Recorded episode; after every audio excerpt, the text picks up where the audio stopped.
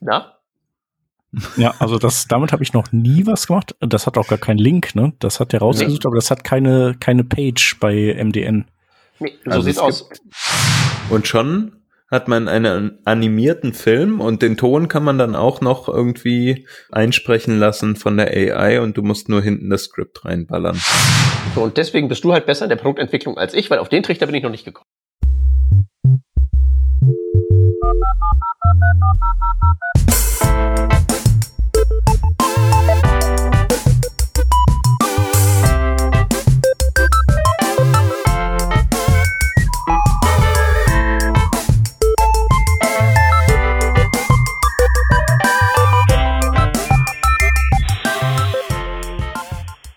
Working Draft Revision 500 und ein paar zerquetschte. Diese Revision wird von niemandem gesponsert. Stattdessen möchte ich euch gerne einladen, die Frontiers-Konferenz am 21. und 22. September in Utrecht zu besuchen. Die Konferenz ist ein Non-Profit-Projekt und wird von mir und meinen Mitstreitern aus dem niederländischen Frontiers-Verein organisiert. Und wir fahren dick auf.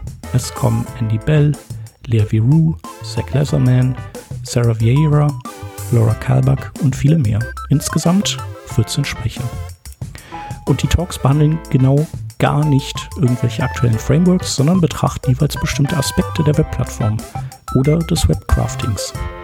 Es geht um neue Color Spaces, Web Components, Performance, Accessibility, Privacy, 3D und LED. Ein Ticket für die zwei Tage liegt bei 500 Euro zuzüglich niederländischer Mehrwertsteuer und inkludiert sind nicht nur zwei Tage voller toller Vorträge, sondern auch reichlich Essen und Trinken für euer leibliches Wohl. Und Utrecht ist auch immer ein Besuch wert, mit seiner Altstadt und ihren Grachten, aber auch ihren spektakulären Neubauten rund um den Hauptbahnhof. Es gibt viele gemütliche Ecken und Restaurants und Utrecht ist die Stadt in den Niederlanden mit der besten Rateinfrastruktur. Lust bekommen, dann schaut auf frontiersconf.org vorbei und dann sehen wir uns hoffentlich im Herbst in Utrecht. Hallo und herzlich willkommen zu Working Draft Revision 500 und ein paar zerquetschte. Heute am Start der Hans. Hallo. Der Chef, der aus irgendwelchen Gründen irgendwas lustig findet. Ich weiß auch nicht was. Hallo. Und meine Wenigkeit, der Peter. Und wir lassen heute mal wieder das Glücksrad kreisen. Ihr kennt das Spiel auf workingdraft.de slash Glücksrad. Pickt ein, äh, eine Webapplikation vom Chef geschrieben aus den MDN-Daten zufällig irgendwelche APIs oder HTML-Elemente oder sonstige Kuriositäten heraus und wir referieren darüber im Ad-Hoc-Verfahren und können dazu hoffentlich was Schlaues sagen oder lustige Geschichten erzählen und den Rest schneiden wir raus. Wir schneiden nichts, wir schneiden nichts. Da, so, dann würde ich sagen, wollen wir doch mal drauf loskegeln. Shep, darf ich dir den ersten Dreh übergeben? Ja, gerne, mache ich. Okay. Es wird spannend, es wird spannend. Oh, oh, oh. Also wir sind in, in der HTML-Sektion, äh, in den Elementen und äh, da kam jetzt Applet. So. Uh, okay. Also ich bin dafür, wir führen hier ein paar neue Regeln ein und sprechen über deprecated Sachen nur noch ganz kurz. Ja, könnten wir. Außer es, ich weiß es nicht, außer es gibt was Cooles darüber zu erzählen, aber im Grunde, ja. Applet ist, äh, der Hans hat es ja schon sozusagen angedeutet, ähm, benutzt kein Mensch mehr. Hat man früher benutzt, äh, also für Java Applets, also eingebettete Dinger in Webseiten eigentlich, ne? Aber sonst. Mhm. Aber hat er nicht kürzlich irgendwer irgendwas erfunden, um Java-Code auf dem Web auszuführen? Ich meine, da hätte ich vor kurzem was gelesen. Aber braucht man dafür Applet? Nein, aber es ist halt eben ein 1 zu 1 Ersatz dafür. Also, weil ich meine, Applet war ja wirklich die Idee, wir betten das Ding da ein und lassen tatsächlich das Java auf der Client-Maschine das ausführen. Und das würdest du ja heutzutage nicht mehr machen. Heutzutage würdest du ja irgendwie, weiß ich nicht, direkt den Bytecode interpretieren oder irgendwas cross-kompilieren, mit WebAssembly mhm. ausführen, irgendwie sowas in der Richtung. Ja. Und entweder hat da vor kurzem jemand was gemacht oder da habe ich Erinnerungen, die da reinrühren äh, aus der ERP-Software von meinen Kunden, die ich letzte Woche betreut habe, die auf TypeScript umgestiegen sind und mir so ein paar Geschichten von ihrer letzten Version, also vor dem TypeScript-Umstieg erzählt haben, wo sie auch noch gesagt haben, ah ja, Java-Applets, das hatten wir da auch noch am Start. Mhm. Und das ist halt ein riesiges Unternehmen und die verchecken halt massive Software an dicke Kunden. Also wenn man da irgendwie doch ein Projekt mit AngularJS am Laufen hat oder, oder mit Backbone oder so, muss man sich nicht schlecht fühlen, glaube ich. Boller mhm. geht immer. Also dieses Applet äh, ja, Element war ja eigentlich dazu gedacht, genau wie ihr gesagt habt, ne, dass man halt irgendwie Java-Code, Java-Applets in das Dokument packt und irgendwann hat man das dann ersetzt mit dem Object-Element. Ich glaube, das hat man dann öfter mal verwendet. Jetzt reden ja, wir aber das nicht war, glaube ich, genau, müssen wir nicht, äh, es war halt einfach, glaube ich, universeller. Es gab ja noch, äh, ich glaube, war das nicht auch so, dass man äh, dann Flash und Silverlight auch über ja. Object einbinden konnte. Genau. genau. So erinnere ich mich auch, ja. Äh, meine Frage äh, wäre gewesen, ähm, habt ihr das mal verwendet? Also habt ihr mal irgendwie Java-Applets wirklich in Webseiten eingebaut?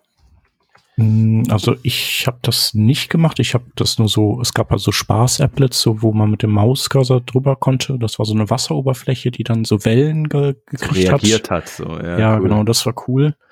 Aber ähm, genau, ich, konnte ich konnte ja damals nicht viel und schon gar nicht Java programmieren. Und deswegen habe ich mir dann vielleicht mal irgendwo so ein äh, Java-Applet-Dings äh, von so einer Bibliothek. Da gab's ja dann so irgendwie so Sammlungen von coolen mm. Applets. Hotjar, glaube ich, nee, nicht Hotjar, äh, irgend, äh, äh Hot Scripts, glaube ich, hieß das, genau. Da gab's so Zeugs. Ja, genau, das fand ich dann cool und das war's dann aber auch. Mm. Ja. Hey, Hotscripts gibt's noch. Echt? 40.455 Resources listed. Ähm, PHP-Scripts, WordPress-Plugin, E-Commerce-Scripts. Mhm. Und Java-Applets auch noch? Das äh, glaube ich nicht. Also ich meine, das war ja, das war ja, muss man ja mal wirklich mal so zur Relation sagen. Das war ja schon all, als man darüber nachgedacht hat, dass man Flash vielleicht absägen möchte. Also Java, ne? Ja. ja Diese ja. Applets, ja also Java, Java nicht, ne? Äh, Java ist ja Java nicht, nee, nee, genau. Ordnung, aber äh, Applets, äh, hm? Was ganz interessant ist, wenn man sich heutzutage mal die Browser Compatibility anschaut, da ist kein Browser mehr dabei, der da irgendwas äh, supportet. Also mhm. das braucht man sich nicht nochmal anschauen. Nee. Ich glaube, vielleicht ist das auch ein guter, guter Take für uns, dann da weiterzugehen. Genau, ein guter Rauswerfer. Aber vielleicht können ja. wir ja noch sagen, äh, können wir noch das nochmal weitergeben an die Hörerinnen und Hörer. Also vielleicht haben die ja irgendwas Cooles mit Applet mal gebaut in, äh, in grauen Vorzeiten. Und, Oder äh, ein, ja. einen coolen Use Case, den es jetzt, den man jetzt nicht mehr abbilden kann. Vielleicht hat man ja mega die coole Java Application, die man eigentlich gerne ins Web bringen würde. Aber weil es kein Applet Just kidding. Aber kann ja sein. Kann alles ähm, sein. Also würde man dafür nicht heutzutage irgendwie so ein Remote-Desktop auf eine Canvas rendern? Zum Beispiel. Also, weil wenn mir jemand diese Aufgabe geben würde, hier, so, du hast jetzt hier diese Java-Applikation, die muss eins zu eins ins Web und du hast eine endliche Menge Zeit und Budget dafür. Da würde ich sowas, glaube ich, mhm. machen wollen. Mhm. Echt? Also, okay, machen wollen sind, ist die fal falsche Wortkombination. Ja. Ich würde mich gezwungen sehen, diesen Weg zu gehen, würde ich sagen. Mhm. Ja ist eine gut, das ist eine gute Fragestellung. Was würde man in so einem Fall tun? Und wäre es das, wäre das wirklich der beste Weg der Wahl? Weil das bedeutet ja, du musst da halt irgendwo auch eine Remote-Maschine vorhalten. Und je mehr Last du da drauf bekommst, desto schwieriger wird das natürlich. Also ist dann die Frage, was sind deine Parameter, äh, was, was das Thema Last, Verfügbarkeit und ähnliches anbelangt? Hm, würde ich mich gar nicht so fragen. Also die einzigen Möglichkeiten würde ich sehen in entweder schreibst du es in JavaScript neu Mhm. Oder ähm, du machst halt diese Remote-Desktop-Geschichte, weil du kannst dich heutzutage auch nicht darauf verlassen, dass sowas wie eine Java-Runtime auf dem Client notwendigerweise da ist. Also schau dir halt mal die ganzen ja. mobilen Use Cases an. So, auf dem iPhone kommst du halt eben mit einem, einem Java-Applet oder ähnlichem nicht weit. Also müsstest du halt neu schreiben oder wie gesagt, ich habe ja keine Ahnung von so Remote-Desktop-Protokollen, aber irgendwie muss man da doch am Ende eine Art von Frame-Buffer rauskriegen. Und das kann man mhm. dann doch wahrscheinlich relativ problemlos auf eine Canvas transportieren. Mhm. Naja, das macht ja hier so, wenn du äh, Xbox Cloud Gaming machst, also das kannst du ja auch im Browser starten. Also so mhm. kriegen die ja, so kannst du es zum Beispiel auf den Apple-Geräten spielen, weil das natürlich nicht äh, erlaubt ist, in den App Store zu bringen. Und da passiert ja auch nichts anderes, als dass da so ein äh, quasi so ein Xbox Blade gestartet wird bei denen im Rechenzentrum und deine Inputs hingeschickt werden und die Videodaten zurückgestreamt werden. Mhm. Genau, und dann, genau, wie der Hans meinte, also entweder du hast halt dann tatsächlich physische Geräte oder du fährst irgendwelche virtuellen Geräte auf, also mehrere virtuelle Maschinen auf irgendwelchen echten einzelnen Geräten hoch oder so. Was ja wahrscheinlich die, der einfachere Teil an der ganzen Problemstellung ist. Dass man das tun kann, stelle ich nicht in Frage. Ja. Die Frage ist halt nur sozusagen Kosten-Nutzen-Abwägung. Mhm. Also ich glaube halt sowas hinzubekommen und das halt, ich meine, zu maintainen und gut laufen zu haben. Äh, keine Ahnung, ich bin da jetzt nicht mhm. der Experte, ja, um Java-Anwendungen irgendwie an den Start zu bekommen. Und dann frage ich mich eher, investiert man nicht lieber ein paar Euro und geht die andere Lösung, die du ja vorgeschlagen hattest? Oder gibt es nicht vielleicht noch einen zusätzlichen Weg, nämlich irgendwie ist, wir hatten es vorhin mal gesagt, ne, man kann das heutzutage super easy transpilen. Ich kenne mich nicht aus. Das fände ich halt auch, auch nochmal interessant. Was macht man im Fall von, man hat Java-Applikationen und braucht Web-Applikationen? Aber hey, ist das nicht eigentlich ein gutes Stichwort, Peter, um auch eine Schulung bei dir einfach sich mal reinzuziehen? Ne, muss ja, muss ja keine Schulung sein. Also kannst mir ja irgendwie sagen, hier ist Problem, wie lösen wir das? Oder besser noch, ja. hier ist Problem, wir haben es gelöst, ist scheiße. Das macht halt für mich weniger Arbeit, weil dann kann ich einfach sagen, ja, das ist aber mal gar nicht so gut geworden. Aber ich meine, so, so Geschichten gibt's. Also ich meine, ne, also Neuschreiben sagt sich halt irgendwie relativ leicht, wenn du halt wirklich irgendwie über so Dekaden akkumuliertes, gleichsam institutionales Wissen irgendwo ja. in so einem Kobold-Ding hast. Das kenne ich halt von Versicherungen und so Behördensoftware und ähnlichem. Mhm. Und da ist, glaube ich, wirklich der sinnvollste Weg, das irgendwie zu API-ifizieren. Mhm. Ne? Teilweise halt auch nicht irgendwie, dass wir die Software ändern, sondern dass es halt mehr so in die Richtung geht. Das ist halt ein Terminal-Programm mit so einer DOS, äh, Windows 1.0-artigen Benutzeroberfläche. Und dass man das gleichsam fernsteuert, in irgendwelche API-Calls übersetzt und das dann in eine Web-Oberfläche ähm, verbr verbringt. Weil was mhm. man ja halt auch nicht äh, vergessen darf, ist halt, es ist ja nicht nur, dass die Technologie oll geworden ist, sondern auch die Bedienkonzepte sind's ja. Und die sind ja schon relevant, wenn man zum Beispiel irgendwie Mobile- und Touch-Use-Cases abbilden will. Dann ist es halt mit 1 zu 1 Übersetzung nicht getan, ähm, sondern da muss man halt eben hingehen und ähm, tatsächlich die Benutzeroberfläche neu denken. Aber im Prinzip, wenn man es schlau anstellt, kann ja das Backend so all bleiben, wie es will, sofern man da halt eben eine vernünftig abstrahierende API-Schicht dazwischen klemmt meistens scheitert es halt eben an vernünftig abstrahierend, so dass du halt, mm. wenn du irgendwie so, du hast da, also ich habe das mal so gesehen, ganz im Backend war COBOL und dann war da ein Java vor und das hat XML ausgespuckt und das kam ins Frontend. Wo man ja irgendwie meinen möchte, das ist erstmal irgendwie ein Weg, der jetzt nicht komplett wahnsinnig erscheint. Das kann man so machen.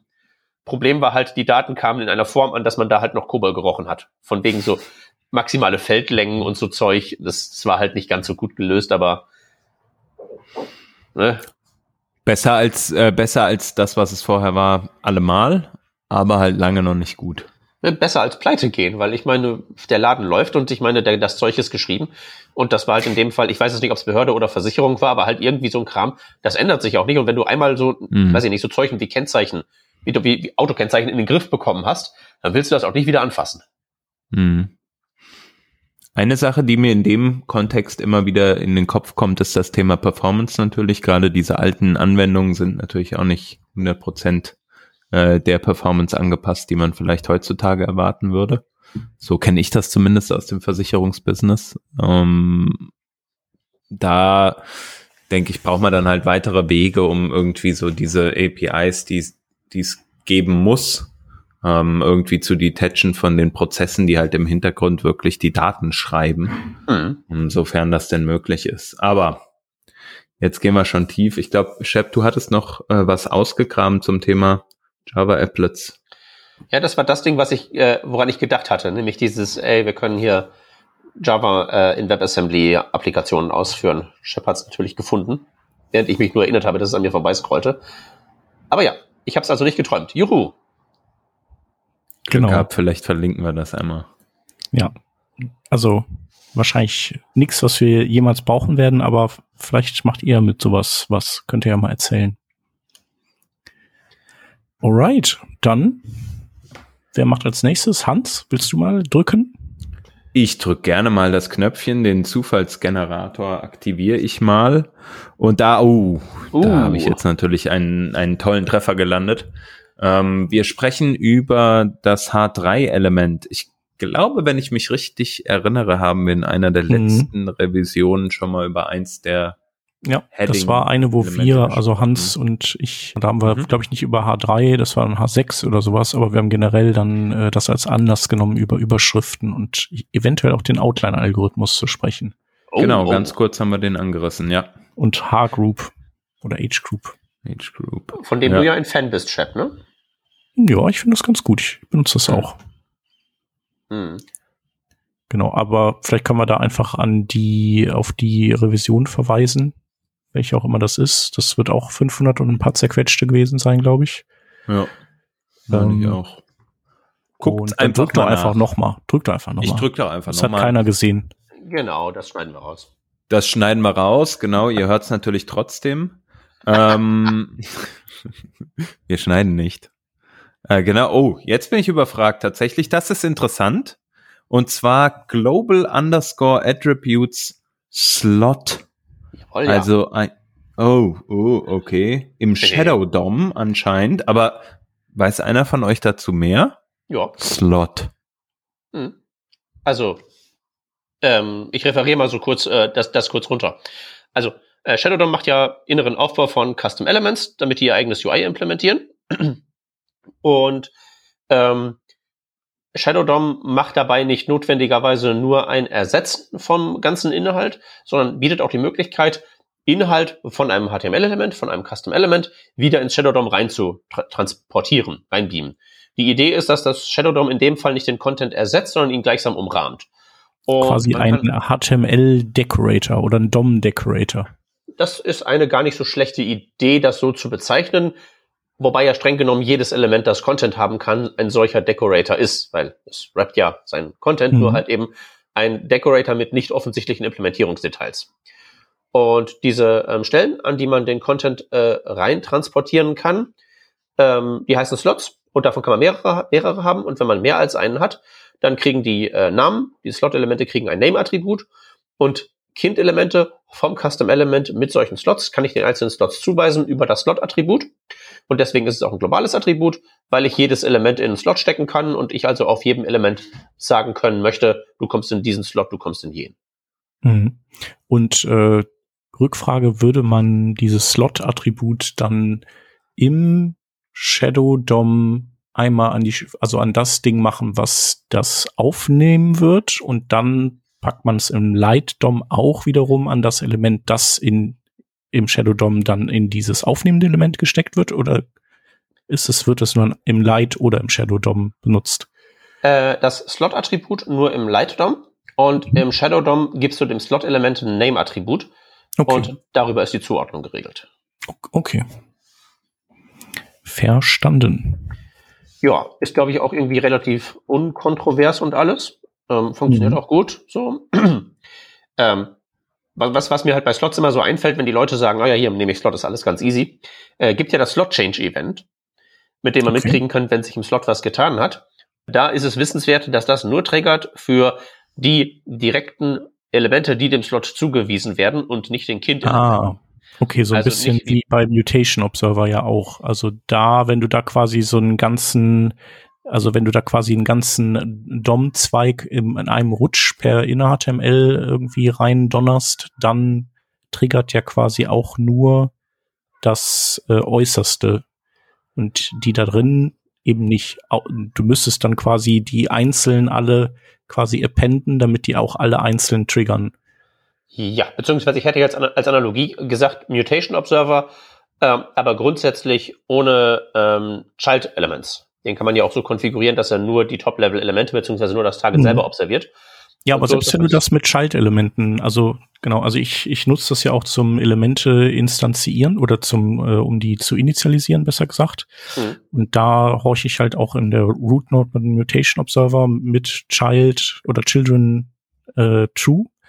Aber wenn du eben in HTML machst, dann triggert der quasi für das ganze, dieses, diesen ganzen Apparat, den du da reinsteckst. Also mit, was weiß ich, wie viel tausend Nodes das am Ende gepasst sind, aber dadurch, dass du quasi äh, die Mutation findet halt trotzdem nur einmal statt. Also ne, mhm. ne, du das DOM wird nur in einer, einem Moment verändert und nee, nee, deswegen das triggert das auch nur einmal und auch nur für das quasi äußerst, äußerste Element, das in diesem HTML, das du da reingesteckt hast, per HTML ja, hinzugefügt wurde. Aber das ist ja sozusagen eine, eine, eine Bedingung, die passieren kann.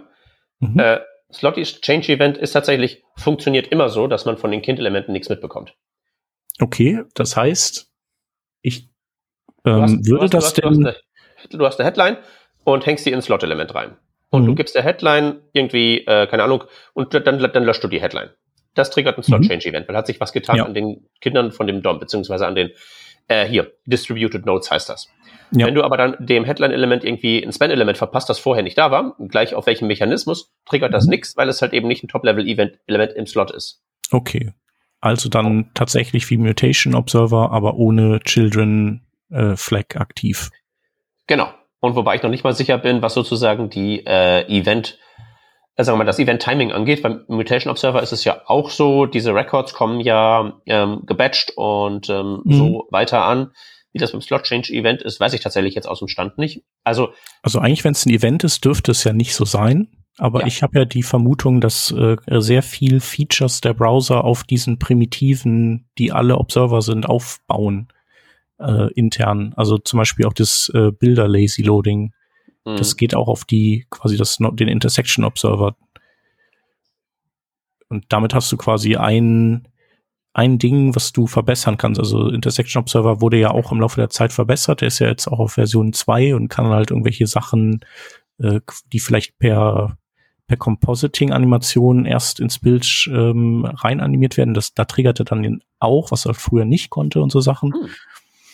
Ähm, und es wäre ja auch doof, wenn die Browserhersteller diese ganzen recht ähnlichen Dinge alle neu, an, alle jedes Mal anfassen müssten, wenn sie da irgendwas verbessern wollen dran. es kommt halt echt stark auf die Implementierungsdetails an, würde ich sagen. Also, wenn ich, also ich, ich kann ja kein C++ und so richtig, aber manchmal scrolle ich ja schon durch den Browser Source Code und versuche irgendwie zu verstehen, was da vor sich geht, wenn es irgendwie um spezifische Bugs geht. Hm. Aber wenn ich da eins daraus gelernt habe, dann nur, weil es irgendwie so die Spezifikationen sagen, A und B implementieren das gleiche Interface und machen grob das gleiche, hat das heißt, hat das halt ernsthaft nichts damit zu tun, wie es am Ende wirklich implementiert ist, weil da so viele Sonderfälle und Spezialfälle und irgendwie Codepfade noch so drin sind und das hängt mit irgendwas zusammen, an das du nicht gedacht hast und dann muss das irgendwie anders gehandelt werden, weil wenn das in einem Applet-Element vorkommt, dann Sonderregel XYZ. Also kann sein, gerade beim Intersection Observer kann ich mir das sehr gut vorstellen, weil du ja gerade bei Mhm. so Sachen wie dem Compositing wirklich den Durchgriff auf die gerenderte Realität brauchst gleichsam. Ja, oder Resize Observer für Container Queries zum Beispiel. Genau, genau, da bietet sich das an. Aber äh, Man Also- weiß es nicht. Es ist auch, ist nur eine These. genau, ich würde auf jeden Fall keine allzu großen Geldbeträge drauf wetten. Ich glaube, du hast recht, aber nicht so viel, dass ich da jetzt irgendwie ja was groß drauf setzen würde. Mhm. Alrighty, ja, dann bist du jetzt dran mit drücken, würde ich sagen. Juhu, Eine neue Runde. eine neue Runde. Ich drücke auf Zufallsgenerator aktivieren. Äh, das SVG, Radial Gradient Element, speziell das FY-Attribut. Na? Ja, also das, damit habe ich noch nie was gemacht. Das hat auch gar keinen Link, ne? Das hat der rausgesucht, aber das hat keine, keine Page bei MDN. Nee, so Also sieht's es aus. Die, es gibt die SVG Radial Gradient Element Page. Ähm, aber für das Attribut an sich jetzt äh, nichts. Ähm, jedoch wird es erklärt mit Ja. an SVG animated length corresponding to the FY attribute of the given radial gradient element. Ach so, okay, ja, das macht Sinn. FY ist Y-Achse, äh, Koordinate für den, äh, ich glaube, Fokus, kann das sein? Punkt, ja. Genau. Ja, Ah ja. Jo, gut. Ähm, was ist denn, fangen wir doch eins oben drüber an, was ist denn das Radi Radial Gradient Element? Muss man eigentlich auch nicht so viel erklären, ne? Ist halt ist ein halt Gradient. Das, der Mechanismus, wie du im SVG das Gradient definierst und äh, Hm. ja, und dann kann man sich daraus halt so ein SVG kloppen, was ja ziemlich gut geht und so. Funktioniert alles, ganz neues. Äh, es ist halt wirklich so, also ich weiß nicht, wann ihr zuletzt mal wirklich irgendwie gesagt habt, so, ich habe jetzt hier irgendwie ein großes Programm und dessen primärer Output ist irgendwie SVG. Also wann ihr mal wirklich sowas gebaut habt. Hm, gebaut nicht. Nee. Äh, ich, ich bin nämlich diesen Irrweg, äh, den bin ich nämlich vor nicht allzu langer Zeit mal äh, entlang geschritten. Ähm, Also ich, ich habe jetzt äh, hier am Wochenende so einen Trödelmarkt veranstaltet. Da habe ich äh, quasi 86 Stände äh, per SVG gelayoutet, also quasi programmiert per JavaScript, wie die gelayoutet sind. So, Okay. das würde so ein bisschen dem entsprechen, aber da war ich weit weg von äh, SVG Radial Gradient Elementen einzusetzen. Ja, also ich habe das tatsächlich einmal getan. Ich habe ja dieses Code-Animationsding da am Start Mhm. und habe sehr, sehr, sehr, sehr, sehr, sehr, sehr lange damit gekämpft, okay, wenn ich da jetzt auf Rendern drücke, was soll da hinten eigentlich rauskommen? Mhm. Also ne, am Ende irgendwie ein Filmchen oder irgendwie eine HTML-Animation. Äh, äh, wie macht man das am besten? Macht man dann einfach so zwei Render-Mechanismen und versucht die so pixelähnlich zu machen wie möglich? Äh, ja, war mein erster Versuch, keine besonders gute Idee, weil kriegt man nicht hin. Zweiter Versuch war, okay, rendere den Krempel halt nach SVG. Aber äh, das ist halt tatsächlich ausgesprochen ärgerlich, was es so alles an Limitierungen hat, äh, wenn es um so Layouting-Geschichten geht. Also irgendwie, ich habe sieben Zeilen Text und ich brauche dann Mhm. halt irgendwie auch eine, eine Box drumherum, die irgendwie so sieben, sieben Zeilen hoch ist oder so. Wo man ja irgendwie bei CSS und HTML sagen würde, das ist einfach ein totaler No-Brainer, weil ich mache halt einen Div drum und dann ist das halt sieben Mhm. Zeilen hoch. Das ist halt wirklich total automatisch. Und das ist bei SVG nicht, weil nur weil man die Dinger nestet, haben die noch lange keine Beziehung zueinander, sondern das ist im Prinzip alles absolut positioniert und dann rechnet man sich einen Wolf. Ja. Ja, das stimmt. Da muss da sehr viel zu Fuß gehen. Und was ich äh, auch festgestellt habe, ist, dass du zwar äh, Skripte einbinden kannst in SVG, aber du kannst keine Script-Type-Modules einbinden in SVG. Oh, ich würde weitergehen. Ich würde einfach sagen, die Umgebung, in der man überhaupt irgendwie was anstellen kann mit SVG, davon gibt es nur eine einzige und das ist der Webbrowser. Mhm. Also wenn es einfach nur so um deinen generischen Bildbetrachter auf deinem Desktop geht, die sind halt alle scheiße. Die sind halt alle komplett wertlos, die können nix. Du müsstest wirklich, was du gerade als zu Fuß gehen beschrieben hast, noch weiter runterbrechen und wirklich sagen, selbst die basalsten Features, für die es in SVG seit Ewigkeiten Standards gibt, kannst du nicht benutzen, wenn deine Zielplattform was anderes ist als ein moderner Webbrowser. Klingt so ein bisschen wie E-Mail-Templates bauen. Ähm, ich glaube nicht ganz. Also, weil da, du, kommst, du hast ja keinen Umweg. Du hast ja, also E-Mail ist halt einfach so Pflicht. Ne? Aber wenn du sozusagen jetzt wirklich diesen Weg runtergehst, irgendwie, ich will halt irgendwie aus meinem meinen Text irgendwie zu Grafik rendern und du halt nicht sagst, ich reproduziere jetzt irgendwie so einen CSS-Renderer und einen Pixel-Renderer und du halt eben auch sagst, okay, wenn ich was anderes machen will als das, wenn ich also einen Renderer haben will, kann er nicht SVG sein, weil nur moderne Browser können das. Und du dann akzeptierst, dass die Primärprämisse ist, nur moderne Browser können am Ende dein Ding darstellen, dann kannst du das Bild auch einfach rendern, indem du HTML und CSS schreibst. Mhm. Und das, was ich am Ende gemacht habe. Chromium in der Cloud, äh, mit Puppet- Puppeteer hier, Take Screenshot, und dann dauert das halt eben ewig und frisst gigabyteweise an RAM, aber ganz ehrlich, das kostet halt jetzt auch ja nicht die Welt. Ja. Und äh, eine Frage noch, Screenshot, da kommt am Ende wahrscheinlich dann irgendwie JPEG, PNG oder wie auch immer raus. Ja. Ähm, das nach PDF zu rendern, ähm, war, war keine Option, weil es dann halt nicht diese Transitions gibt und keinerlei äh, ja, äh, Bewegung im Endeffekt. Oder, oder was war das Problem? Ja, also genau, also die Transitions sind halt ähm, Also die Status sozusagen, die du hast. eine, genau, also PDF geht eh nicht, weil da, da kannst du ja nichts ein, das ist, ist ja wie SVG, du weißt ja auch nicht. Je nachdem, in welchen Renderer du das reinwirfst, machst das A, macht das A, B oder C. Nee, also mein Weg ist entweder, ich mache da halt CSS draus und dann ist es im Prinzip, dass ich für meine Transition sage, die Transition ist zwischen, äh, ist äh, Frame 1 0%, äh, Frame 2 100% Hm. und eine CSS-Transition on top, sodass das Animieren dem Browser überlassen wird. Mhm. Und für den Fall, dass ich halt tatsächlich ein Video machen will, dann mache ich halt ganz, ganz viele PNGs und sag meinem Transitioning-Mechanismus, dass er halt mehr als zwei Steps zu machen hat, sodass ich halt wirklich Ja. zwischen 0 und 100 Prozent die Dinger ausrechne. Und dann mache ich da halt irgendwie mehrere Gigabyte an PNGs und pipe die in den Videorenderer und das geht eigentlich total gut, weil er kostet Ja, halt einfach sonst? wirklich nix. Ja. Du gehst irgendwie zu Hetzner, klickst dir eine Kiste, die das machen kann, das kostet keine 20 Euro im Monat und gut ist. Und schon hat man einen animierten Film und den Ton kann man dann auch noch irgendwie einsprechen lassen von der AI und du musst nur hinten das Skript reinballern. So, und deswegen bist du halt besser in der Produktentwicklung als ich, weil auf den Trichter bin ich noch nicht gekommen. So. Tada. Produkt Nummer zwei. Kaufen Sie jetzt bei Peter Kröner. Nein, Spaß. Das nennt man doch native, äh, nativ embeddete Werbung, glaube ich, aber wir machen eigentlich ja gar keine Werbung. Wir machen keine Werbung, nein. Okay, aber so viel zu dem Thema, ähm, was die Radial Gradients machen in SVG und noch ein bisschen darüber hinaus.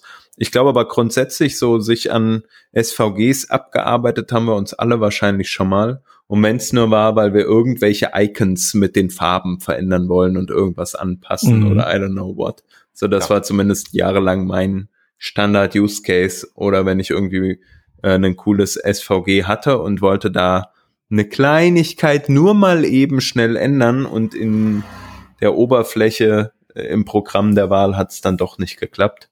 Und dann war mal wieder alles zerschossen. Aber ey, das ja, ja, ja, ich komme mit den Vektorprogrammen auch nicht klar. Also dann, genau, dann äh, beim, wenn ich in den Quelltext reingehe, dann weiß ich wenigstens, was ich bekomme. Im Zweifelsfall nichts, aber ähm, ich habe da irgendwie mehr Kontrolle drüber manchmal.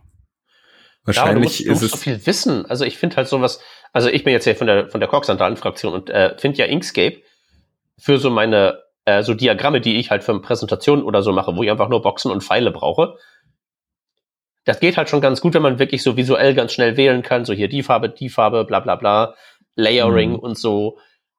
Das ist schon ganz gut, aber sobald es halt über diese Komplexität hinausgeht, wenn ja, man, halt man mit so Bézier-Kurven da irgendwie anfängt rumzuzupfen und zu machen und so.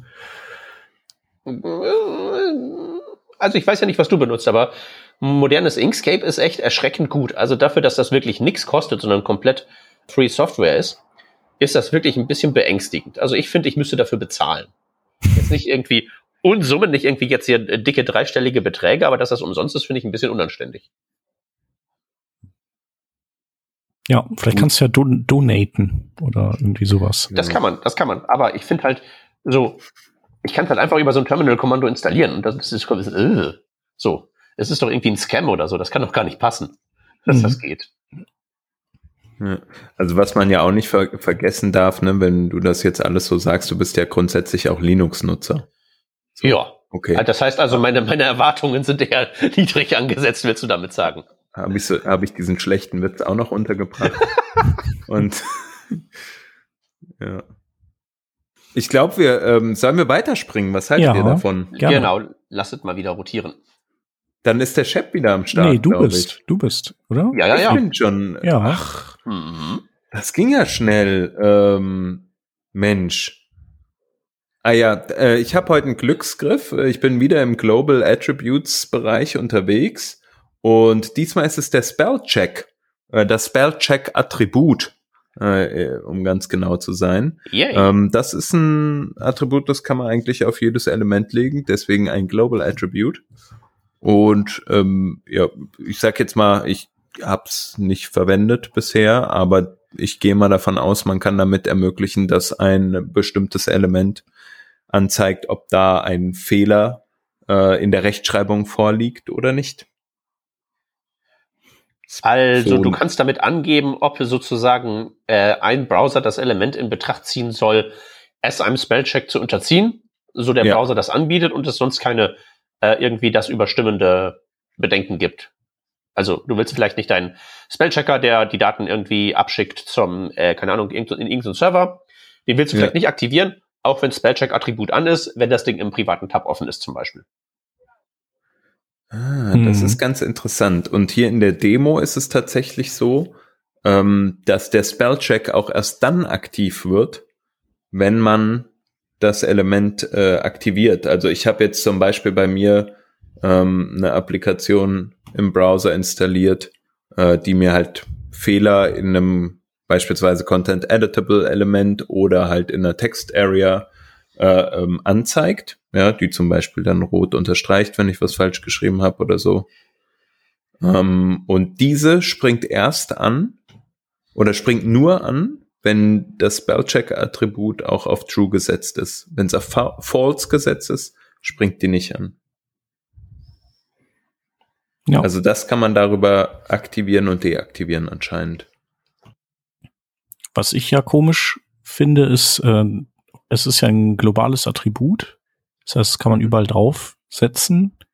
Aber es, also ich frage mich gerade, würde das auch Dinge unterschlängeln, die falsch geschrieben sind, wenn es keine, also keine Inputs sind und kein Content-Editable-Attribut drauf ist, also Dinge, die quasi Read-Only sind, würde es da auch funktionieren? Oder ist dies, ist es deswegen eben ein globales Attribut, weil Content-Editable auch ein globales Attribut ist und man das ja überall draufsetzen könnte und um dann in dem Fall auch überall Spellchecking an und oder abschalten zu können, muss halt Spellcheck ebenfalls global sein. So wie ich das in den Spezifikationen jetzt gerade querlese, ist letzteres der Fall. Mhm. Genau, also es müsste irgendwie, äh, äh, äh, genau, Dinger, die, die Dinger müssen mutable sein, also kein Read-Only haben, bla bla bla, und die müssen halt editierbar sein. Lese ich jetzt so zwischen den Zeilen raus. Die Spezifikation hatte einen äh, erstaunlich elaborierten Algorithmus, beziehungsweise mehrere am Start, um halt so rauszufinden, unter welchen äh, Umständen das Ding aktiviert sein soll äh, oder auch nicht. Ähm, weil, also, es ist ja es hat ja irgendwie so die Werte True, False und was hat's noch? Inherit, glaube ich. Also es ist ja tatsächlich mhm. kein Boolean, sondern ist ja so ein enumerated Attribute. Mhm. Und ähm, hat dann halt eben, je nachdem, wie es eingestellt ist und auch was das Element so hat, äh, States, die äh, True by Default, False by Default und Inherit by Default heißen. Und je nachdem, auf was für Elementen das ist und wieso der Editierbarkeitsstatus ist, kommt es halt in den True by Default, False by Default oder Inherit by Default State rein. Und das entscheidet dann, ob der User Agent sich dafür entscheidet, einen Spellcheck in Erwägung zu ziehen. Gegebenenfalls gibt es vielleicht so Dinge wie, äh, das Ding schickt halt Daten nach Hause und du hast Private, Privacy an, deswegen wird es eventuell gar nicht passieren, egal was die Attribute sagen. Ja, und vielleicht sollte man noch äh, ergänzen, dass es wahrscheinlich klug ist, äh, das korrekte Längenattribut äh, auf das Element oder eben auf den das Dokument zu äh, setzen, damit eben das Spellchecking auch irgendwie sinnvolle äh, Vorschläge macht. Das sollte so sein, genau. Ja, äh, Verwendung, ich habe es noch nie verwendet. Ich muss aber auch sagen, dass ich Content Editable in den letzten Jahren, also mal abgesehen davon, dass ich nicht mehr so viel programmiere, aber auch gar nicht mehr viel verwende, ich habe das mal eine Zeit lang gemacht, wenn ich mal irgendwo eine Oberfläche hatte, wo vielleicht ein Editor am Start war oder so. Aber sonst kein, also habe ich jetzt aktuell kein Use Case in den letzten Jahren gehabt, weil man halt auf alles so viel JavaScript wirft. Ich weiß nicht, wie es euch geht. Aber dann mhm. macht das doch gegebenenfalls unter der Haube. Ja, also da, gerade dann so, würde ja. ich sagen, könnte man es gebrauchen, äh, genau, weil äh, also ich habe zum Beispiel eine so eine Combo-Box gebaut, also quasi ein durchsuchbares Select oder mhm. filterbares mhm. Select. Und äh, da habe ich Content Editable benutzt, weil ich dann, ähm, genau, ich hätte, hätte auch einen Input nehmen können, wahrscheinlich, aber ähm, habe ich dafür Content Editable entschieden. Und dann ist der Input quasi in einer Reihe mit den mit den Tags oder Chips oder wie auch immer man das nennt, der mhm. Optionen, die man schon ausgewählt hat. So, und dann kommt es quasi als letztes dahinter. Hm, verstehe. Ja. Macht Sinn. Ja, da muss ich halt sagen, genau solche Sachen habe ich halt sehr, sehr lange nicht mehr selber gebaut, weil die mhm. in den Anwendungen, wo ich das mal gebraucht habe, dann ja irgendwie schon ja. zuhauf existiert hatten. Das sind auch eher äh, anstrengende Konstrukte, wo man das braucht, würde ich sagen. Ich wollte gerade sagen, ja. mein Use Case ist ein Code-Editor, äh, wo der halt eben fürs Highlighting da in den Text, den du eigentlich schreibst, überall so Spans einbauen muss und so, damit das richtig gehighlightet ist. Das äh, will ich auch nicht zu Fuß machen, da nehme ich schon Code Mirror für und sag einfach, äh, regelt der schon. Ja. Ja, das ist schon ziemlich eklig. Indeed. Dann ist der Peter jetzt dran. Juhu, dann drehe ich mal am Zufallsgenerator. 3, 2, 1. Äh, das Screen Change Event in den Screen Details, was auch nicht verlinkt ist. Wir haben es heute. Mhm. Aber das müssen sind ja dann äh, brandneue Dinge. Nee, bei dem SVG ja nicht. Äh, will einfach keiner sich mit beschäftigen bei dem SVG. Okay. Ja, wobei die das ja zusammengefasst hatten auf der darüberliegenden Seite, glaube ich, ja. einfach. Ähm, äh, Screen, Screen Details. Details. Interessant, interessant. Aha, how to use multiple screens. Hier, uh, web.dev. Mhm bla bla bla, etc. Äh, super, erklärt mir die API, ohne mir zu sagen, was sie macht. 1a Artikel, mein Freund. Mhm. Screen API. Da, da, ich habe es bei MDN gefunden. Screen API heißt es. Ah, es ist einfach nur Screen. Genau. No, no, no, Obtained using window.screen etc. Und der sagt mir auch nicht, wozu das gut ist. Also auf jeden Fall kriegt man Infos raus, also so Farbtiefe und, und, und Orientation hm. und Zeug. Naja, vielleicht, wenn du, äh, vielleicht ist das sowas, wenn du ein Fenster auf, äh, in ande, auf einem anderen Monitor schiebst oder sowas. Dass du das dann, dass du dann irgendwie Bescheid bekommen möchtest, äh, aus Gründen. Ich weiß nicht, was man dann machen möchte. Ähm, ja. Aber warum? Hm. Also weißt du, ich denke ja so, mein Browser rendert allen möglichen Krempel vom irgendwie Videostreaming bis zum Textverarbeitungsprogramm in dieses Fenster da rein und bleibt da auch drin, so schön gesandboxed. Was geht denen an, ob ich meinen Bildschirm hochkant habe oder nicht? Eigentlich nicht. Genau. Aber du, ich finde das hier nicht. Ich glaube nicht, dass wir da, äh, also auf MDN, weiß auch nicht, warum man das ausgespuckt hat. Screen Details. Tja. Warte, warte, ich äh, schicke das mal kurz hier das, in den Chat, dass ihr auch lesen könnt. Ja, es existiert auch noch was vom W3.org, ähm, nämlich Window Management. Ja, das ist das, das wahrscheinlich. Das wahrscheinlich das Pendant dazu. Ist, ist es, tatsächlich ja. recht frischer Working Draft vom 5. April diesen Jahres, also 2023. Je nachdem, wann diese Sendung hier mhm. erscheint. Nein, Spaß. Using Window Get Screen Details. Das klingt doch ja. schwer danach. Das ist es auch, ja. Genau. Und da gibt's ein Event Screen Change. Ja. Detect when a screen is added or removed. Aha, okay. Naja, wenn vielleicht irgendwie man sein, man ein, sein Fernseher äh, anschließt an den Laptop und man hat irgendwie ein, oder äh, zum Beispiel eine, Prä eine Präsentationssoftware in äh, Webtechnologie geschrieben. Man mhm. schließt den Projektor an und dann will man eben dass die Präsentation auf diesem Projektor ist und ja. Und genau, das ist tatsächlich bei den Motivating Use Cases, das ist ja das Gute an so einer Spezifikation beim W3C. Äh, die müssen ja mal begründen, warum sie was einführen. Das steht mhm. da tatsächlich als allererster Eintrag drin, dass man da so mhm. äh, eine, eine App und wenn man die auf den Projektor schiebt, dann soll die in den Modus gehen und auf dem Laptop halt die Notes anzeigen oder irgendwas anderes. Multiscreen mhm. Gaming. Ja vielleicht auch für diese Falthandys irgendwie relevant, weiß ich nicht. Die, äh, wenn die zusammengefaltet oh. sind, haben die doch, sind doch die unabhängig voneinander, die Screens und, und mm. Wenn man die aufklappt, dann ist das halt einer oder so. Ähm, ja, okay. Ich kenne mich damit aber nicht aus. Die sind auch einfach zu teuer, als dass ich so ein Ding jemals in der Hand gehabt hätte. Ja, leider, leider redet ja keiner was Schlechtes über die. Also ich denke halt eben so, nee, mhm. das bezahle ich nicht, aber alle sagen irgendwie, ja, ist eigentlich ganz nett. Ja, ich, also ich, ich bin noch nicht überzeugt. Aber auch da, vielleicht äh, haben unsere Hörer ja so ein Ding oder vielleicht in eurem Testlab in der Firma oder sowas. Und, dass ihr äh, uns spenden wollt. Dass ihr dem Peter spenden wollt und ähm, könnt, äh, könnt berichten, was ihr daran gut findet.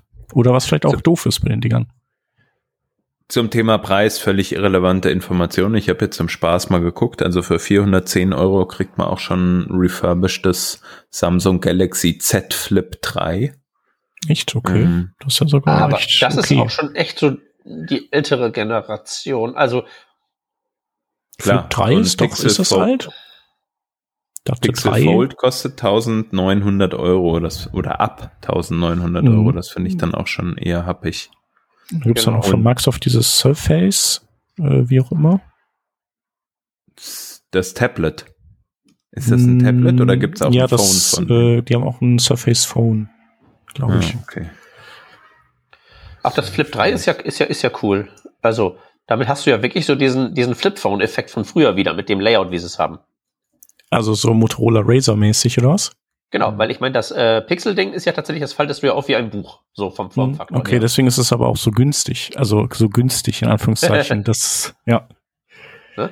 Und das, das, das Flip ist ja wirklich, da hast du ja wieder, wieder so die alte äh, Business-Macker-Geste, äh, so. Hast du das aber so, offen? das war ja so das erste, ne? Also ich glaube, Samsung hatte ja als erstes so dieses Klapp-Handy, habe ich so zumindest irgendwie im Kopf.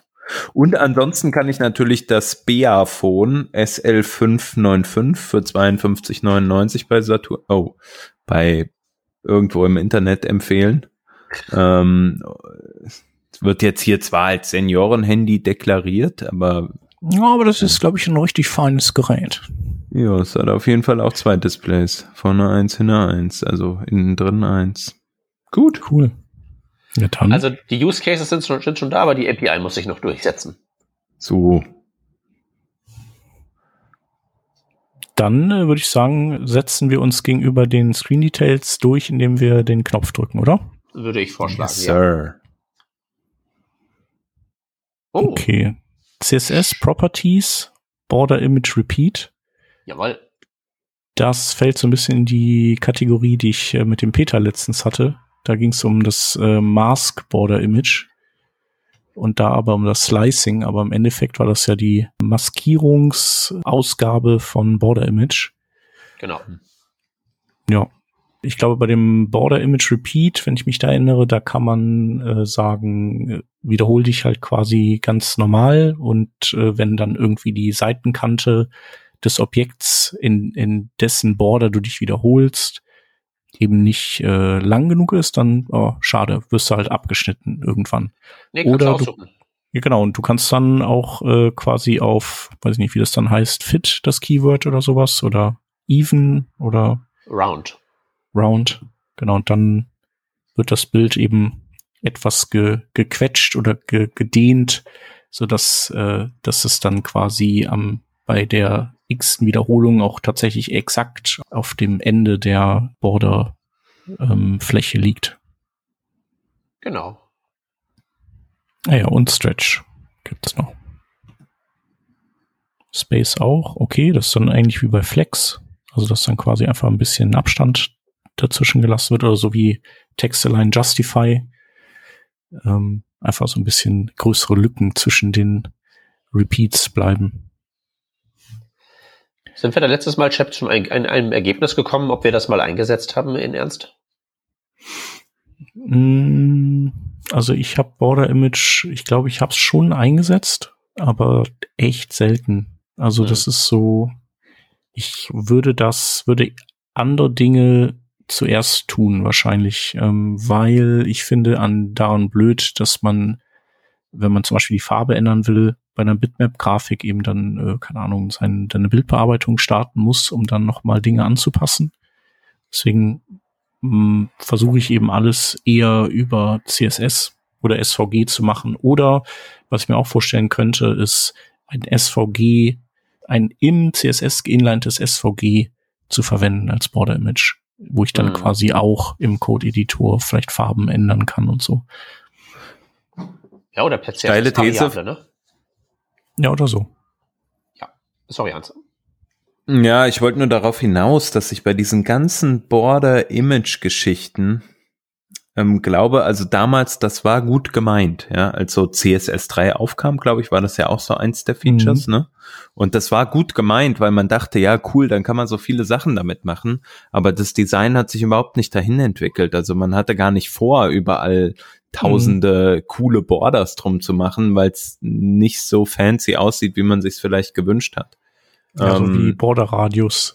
Als, als ja. man runde Ecken machen konnte, wollte keiner mehr runde Ecken oder als, äh, ja. Box Shadow ist das gleiche, ne? Oder, oder Text Shadow. Ähm, wobei das, bei denen ist es, finde ich, noch mal ein bisschen anders. Ähm, mhm. Zum Beispiel, also Border Radius, ich glaube, wenn man mal eine Analyse über die Top 100.000 Webseiten macht oder keine Ahnung, die, die Seiten mit den aller, weiß ich nicht, 10 Millionen meins, meisten Impressions oder wie auch immer, dann würde man sehr häufig Border Radios finden, man würde auch sehr wahrscheinlich viel Box Shadow finden, man würde auch sehr viel Text Shadow verwenden, weil es ja häufig verwendet wird, wenn man eine, eine Schrift beispielsweise auf einem Bild hat, mhm. aber nicht weiß, was der Hintergrund ist und du so eine Art Outline noch machen möchtest oder sowas, ne? Ja, dafür äh, da kannst du es verwenden. Aber äh, Border Image ich weiß nicht, mir fallen nicht so viele andere Sachen ein, die so gekommen sind und auch ein bisschen gehypt wurden und dann aber nie verwendet wurden. Ja, also ähm, das gehört auf jeden Fall für mich auf die Liste der, äh, der Sachen, die halt jetzt da sind. Wir werden sie nicht mehr loswerden, aber brauchen tun wir sie nicht wirklich. steile These jetzt, vielleicht ist es völlig falsch und ihr äh, schickt mir jetzt aus den, äh, als Hörerinnen und Hörer gleich mal 20 Links zu, wo ihr sagt, hey, hallo, diese coolen Webseiten würden so cool nicht aussehen, wäre es nicht Border Image, die sie dahin gebracht hätten. Mhm. Aber I doubt it. In zehn Jahren würde ich das eventuell mal machen, wenn der Trend wiederkommt. Es ist halt immer so ein zyklischer, so ein zyklischer Moment und so sagt, also du hast, du hast völlig recht mit dem, was du beschrieben hast, von wegen, dass sowas wie ein Box Shadow und ein Text Shadow, die sind halt einfach viel basalere Designelemente. Damit bist mhm. du nicht an einen bestimmten Stil gebunden und kannst halt eben vor allen Dingen mit Text Shadow und so Zeug ja machen, der entweder so ein voll smoother Schatten ist für so Web 2.0 Effekte oder du kannst halt auch einen harten Schatten machen für irgendwie was, was so ein bisschen rotziger aussieht. Border Image ist halt Border Image und ich glaube, da ist halt tatsächlich die Spezifikation gekommen, als die Designsprache, die das wollte und der Trend, der das wollte, schon längst wieder hinten runtergefallen ist. Hm. Ich würde halt nur nicht ausschließen, dass das nicht vielleicht irgendwann doch mal wiederkommt. Die 90er sind ja stark wieder im, auf dem Vormarsch, also wer weiß. Hm. Ja klar, und solange es halt keine Alternative dazu gibt, ne, also ich sag jetzt mal, bei sowas wie Marquis Tech war cool gedacht, aber wir wissen halt, dass wir es auch anders erzeugen können, falls wir diesen Ticker-Effekt irgendwie brauchen. Ne? Ja, natürlich ist es einfacher, einfach irgendeinen Text in Marquis zu, Tech zu schreiben, als irgendeine Animation und da muss sie noch die richtigen Größe und bla bla bla, was nicht alles haben, ja. Ähm, nichtsdestotrotz bei Border Image sehe ich jetzt auch kein richtiges Replacement. Hm, was mir jetzt gerade noch so einfällt, also was sehr ähnlich ist, ihr habt es eben schon angesprochen, ist das Thema mit dem Masking. Und da könnte man ja auch vielleicht mh, hm, so eine Border, sag ich mal, faken, äh, indem man irgendwie so eine so eine Mask verwendet, um diese äh, Border einzustellen. Genau, das ist ja auch so ein bisschen die Idee, dass man dann statt einfach einem PNG-Bild und das enthält das alles inklusive Farben, eine Maske angibt und dann kann man die Farben per CSS steuern. Aber das macht natürlich so die Feinkontrolle ein bisschen schwieriger. Also mhm. du hast halt dann, wenn du ein Bitmap hast, kannst du ja wirklich auch irgendwie Rauschen und Zeug da reinbauen ohne Probleme. Und das geht mit CSS mit den entsprechenden Filtern auch, aber ist ein bisschen mehr Aufriss, also ne, Trade-offs, man weiß es nicht. Mhm. Würde ich sagen, es ist eine ersetzt nicht das andere, sondern die ergänzen sich halt, glaube ich, sehr gut. Und ich glaube, die Mask Border ist irgendwie das, was weiterträgt, etwas schlauer ist von der ganzen Anlage her. Aber wie gesagt, möglicherweise kommt der Trend wieder. Hm. Schauen wir mal. Zehn Jahre halten wir noch durch. Jetzt haben wir schon so lange gemacht, jetzt höre ich auch nicht auf. drohen wir genau. jetzt hier einfach mal so. Irgendwann äh, aus, sind wir aus dem Altersheim zugeschaltet. genau, über unsere antiken iPhones. Ja, das war damals die Technologie. Ja. Und dann schimpfen wir wirklich nur noch. Da wird nur noch geschimpft und äh, der Krückstock in die Luft gehalten. So. Okay, und das unterscheidet sich vom jetzigen Working Draft, also aus meiner Perspektive jetzt ja nicht ganz so sehr. ja, das stimmt, aber da sind wir ja alle dran. Ah ja. Bin ich mal wieder als Vorreiter unterwegs. Wollen wir noch eine machen? Also einer ähm, geht noch. Einer geht noch. Ich werte das jetzt nochmal gemacht. Ich habe es vergessen. Wer ist dran, meine ich? Ich glaube, ich du? war das. Kann das sein? Ja, hast du es gedrückt? Ich glaube. Dann, nee, Moment, ich hab's gedrückt. Ach, komm, also, Hans, mach du. Okay, komm, Hans, auf geht's. Ich hau einfach mal äh, rein und wir landen bei Uah. IDB Request Result. Ich finde das super. Das passt, das, das schließt nämlich genau an das an, was wir gerade hatten mit dem äh, Border Image. Also es geht um IndexDB, ja? Genau, wo ich behaupten würde, auch so ein, so ein Trendgejuxe, das sich halt in den Browser mit dem Brecheisen reingezwängt hat, zu dem Moment, wo halt gerade alle dachten, aha, NoSQL-Datenbank ist die Zukunft, äh, wir werden niemals irgendwas anderes brauchen und deswegen ist das der Default und alle haben es seither bereut. Das ist mein Hot Take zu der Situation. Mhm. Ja, also IndexDB ist ja wirklich äh, eklig mitzuarbeiten, oder? Das will, will doch niemand. Also da nimmt man doch immer irgendeine Library, die das für einen abs äh, wegabstrahiert. Mhm. Das ist maximal unzumutbar. Du sagst jetzt, äh, es wäre widerlich. Das hört sich an, als wäre das ein Werturteil. Als könnte man hier nicht objektiv feststellen, dass das gänzlich unzumutbar ist, damit nativ zu arbeiten. Mhm. Sind wir mal ehrlich. Ja. Tja, also genau, man würde eine Library stattdessen benutzen, die das, äh, die das sozusagen vor einem versteckt, die Unzulänglichkeiten vielleicht. Mhm. Also sowas wie, ähm, na, wie heißt denn die Library von Jake Archibald, die, die ganz gut, ganz cool ist. Vergessen. Die ist irgendwie an so, uh, Local Forage, glaube ich, heißt die, so. Ja.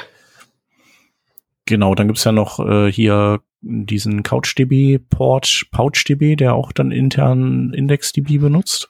Mhm. Ich glaube, das ist auch auf jeden Fall angenehmer zu benutzen als äh, die IndexDB, obwohl es auch eine NoSQL-Datenbank ist. Aber du hast halt dann noch quasi die Möglichkeit zu synken mit einer CouchDB. Ist cool. Mhm. Und äh, ja, sonst würdest du wahrscheinlich dir irgendeine WASM-getriebene SQLite-Geschichte holen, wenn du irgendwie eine Datenbank brauchst, oder? Wenn es nicht nur um das Speichern von Dingen geht. Jo, das würde ich nämlich genau so betrachten. Es ist halt wirklich so, also die API ist unzumutbar, das ist das eine. Zum anderen ist es halt eben von seinen Fähigkeiten her auch, glaube ich, echt genauso an einer Stelle, so auf der Fähigkeiten-Skala, wo man es halt echt schwer gebrauchen kann. Weil es halt echt fies zu benutzen ist und man kriegt halt nicht viel dafür, weil es halt keine bequeme Query-Sprache gibt und sowas ähnliches. Und ich meine, das Argument, warum wir nicht einfach äh, WebSQL, das gab es ja auch, warum wir das nicht mhm. im Browser haben, ist ja nicht inkorrekt. Weil SQL ist ja tatsächlich ein auch sehr theoretischer Standard. Da hält sich ja keine Datenbank wirklich an das, was im Dokument steht. Und theoretisch würden verschiedene Browser und verschiedene Browser-Versionen, die könnten sich ja darauf einigen, irgendwie SQLite zu verwenden und das einzubetten, aber trotzdem wäre es dann halt eben im Chrome und im Firefox und im Opera und in der Edge-Version, die eins zurück ist, wären das jeweils unterschiedliche Datenbanken mit möglicherweise unterschiedlichen Behaviors und das willst du ja bei einer Web Technologie tendenziell eher nicht. Da willst du ja wirklich ja. eine API haben und dahinter ist ein Mechanismus spezifiziert, der sagt, wie verhält sich das Ding. Mhm. Weil das ist ja, was die IndexDB ist. Das wird ja unter der Haube in den verschiedenen Browsern teilweise tatsächlich als SQL-Datenbank gespeichert, weil das halt wirklich einen bizarren Übersetzungsprozess macht, weil was halt nur spezifiziert ist, ist die Oberfläche. So. Ja. Du kannst mit, mit SQLite nicht machen, weil du halt durch den Query direkten Durchgriff auf das Behavior hast. Läuft so nicht. Aber wie verwendest du denn in einer normalen Desktop-Applikation SQLite? du schleppst das mit. Das ist halt eine Technologie zum Einbetten in die Applikation. Und das würde ich tatsächlich ja. bei einer Web-Applikation heutzutage genauso ne-, sehen. Du bettest das halt eben ein. Wie du gesagt mhm. hast, äh, Wasm und äh, Schieß mich tot, nimmst du halt eben mit. Ist jetzt irgendwie so der große Hammer von wegen, oh nein, der, mein großer Payload, den ich runterladen muss für meine ultrakomplexe Web-Applikation. Man hast halt heutzutage die Wahl zwischen dem und einer Excel, die du auf deinem Mac nicht benutzen kannst und vielleicht noch einer Electron-App, die du noch dreimal nicht runterladen willst, weil noch viel größer. Also macht man genau das, was du gesagt hast, Chef. Und das ist auch tatsächlich, würde ich sagen, da der sinnvolle Weg, weil dafür ist es halt gedacht. Ja.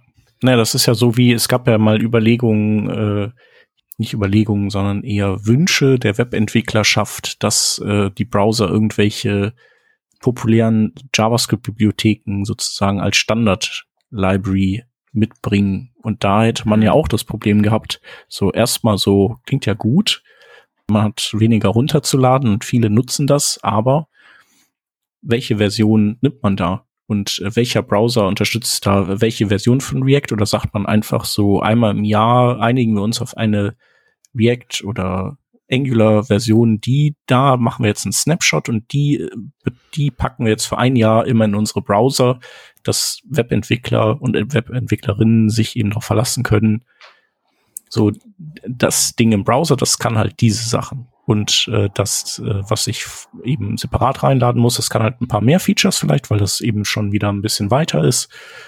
Aber so, das finde ich schon schwierig. Und ich glaube, daran scheitert wahrscheinlich generell dieser ganze Standard-Library-Ansatz in Browsern, oder? Ja, würde ich sagen. Also, weil vor allem, ja. die, die Idee, die, die du da gerade beschrieben hast, die ist ja offensichtlich absurd. Man muss sich halt nur mal vorstellen, wir einigen uns jetzt am Stichtag X, wir bauen da die Angular-Version irgendwie Schieß mich tot rein und versprechen hoch und heilig, das nächste Update kommt halt erst in einem Jahr, wenn der Zyklus durch ist. Wäre jetzt ja denkbar, weil ja die Release-Zyklen einigermaßen synchronisiert sind. Da kann man ja irgendwie ein Agreement finden. Nur, was machst du halt, wenn dann in dieser Angular-Version, die du da überall einbettest und die du an Millionen von Leute rausschippst, irgendwo eine Sicherheitslücke drin ist? Mhm. Du hast ja hoch und heilig versprochen, bloß nicht zu updaten. Ja, naja gut, dann würdest du wahrscheinlich äh, irgendwie ein Minor Change äh, oder ein Bugfix-Update äh, ausspielen oder sowas und, äh, und an der eigentlichen API nichts ändern oder so. Aber Moment, Moment, Moment. Um, da bin, sind wir jetzt wieder bei Semantic Versioning und meiner Lieblings-Korinthenkackerei, die da ja besagt, wenn du einen Bug fixst, veränderst du ja beobachtbares Verhalten. Inwiefern ist das mhm. keine Veränderung von dem Verhalten, das da rauskommt? Ja, aber du, äh, so, ich sag mal, das ist ja so allgemein, äh, so wird das ja als tolerabel, also als quasi keine, keine wesentliche Änderung betrachtet. Ne? Für dein Dependency Management, nicht für deine Software. Du willst ja schon sagen, wenn du deine Angular-Applikation geschrieben hast, dass die dann sich so verhält, wie du es getestet hast. Und wenn du dann nicht halt darauf verlassen musst, dass die Browser irgendwie tatsächlich nur Dinge fixen, die meiner genug sind, dass man es wirklich nicht merkt. Mhm. Also, wie soll das denn funktionieren? So ein Semantic Versioning ist ein Mechanismus, um zwischen Developern zu kommunizieren, äh, mit wie viel Aufwand man zu rechnen hat, wenn man sich das runterlädt und neu installiert, das Update.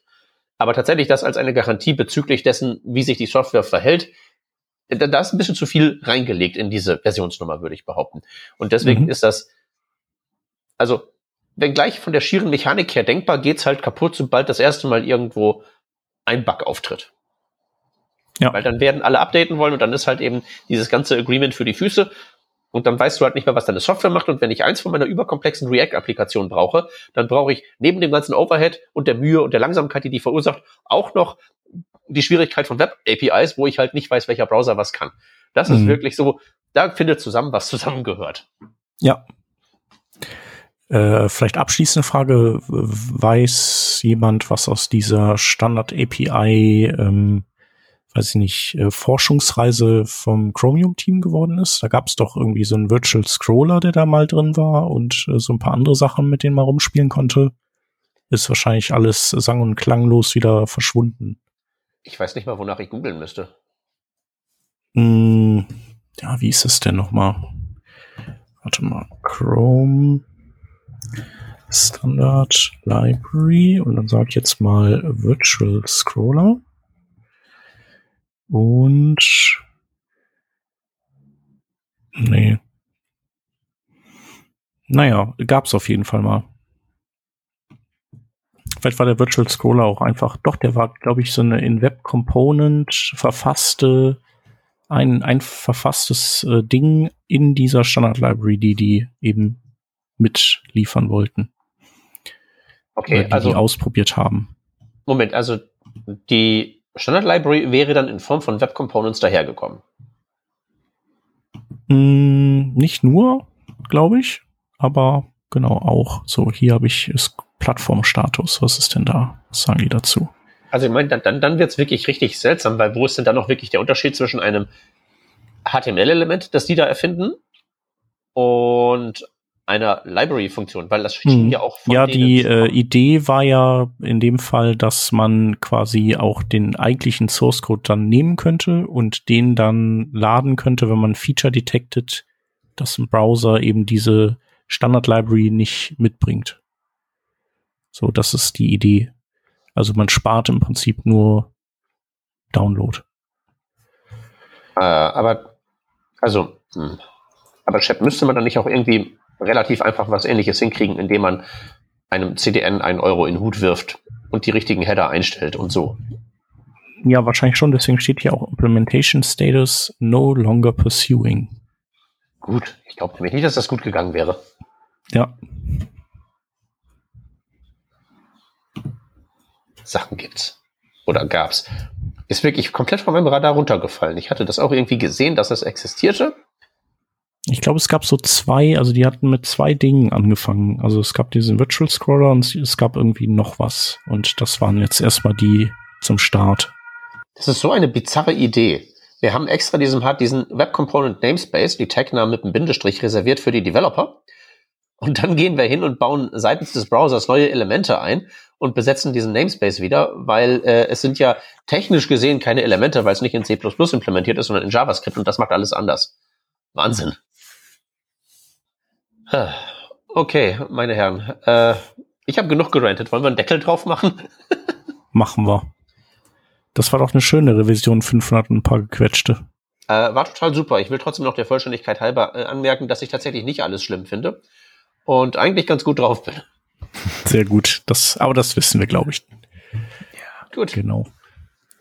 Ja, cool. Dann vielen Dank für diese schöne Runde viele Grüße, schönen Abend und äh, den Hörern und Hörern äh, ein Dankeschön fürs äh, Reinhören. Und da das ja Revision 500 und ein paar gequetschte ist, wissen wir auch nicht, was in der Revision 500 und ein paar gequetschte plus eins passieren wird, aber bestimmt was Cooles. Darum bleibt immer dran, drückt die Glocke, lasst euch benachrichtigen. Bewertung nicht vergessen, danke fürs Zuhören und tschüss. Danke, Tschüss. tschüssi.